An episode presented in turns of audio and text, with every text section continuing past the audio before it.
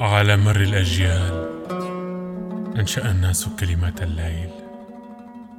في البداية كانت تعني العماء.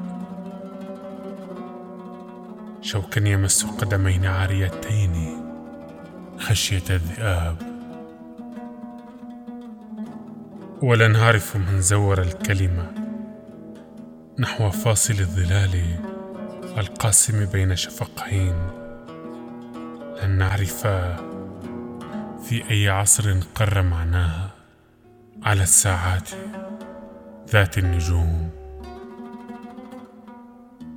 وابتدع الآخرون أسطورة جعلوها أم المصائر أم المصائر الملساء التي التي تدير أقدارنا.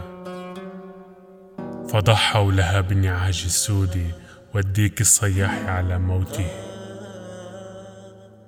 ونحس الآن أنها لا تنضب كالنبيذ المعتق. ولا يمكن لا يمكن النظر عميقا فيها من دون دوار. فقد حولها الزمان إلى خلود.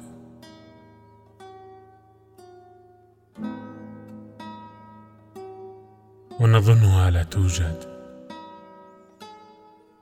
في الآلات الهشة. العيون.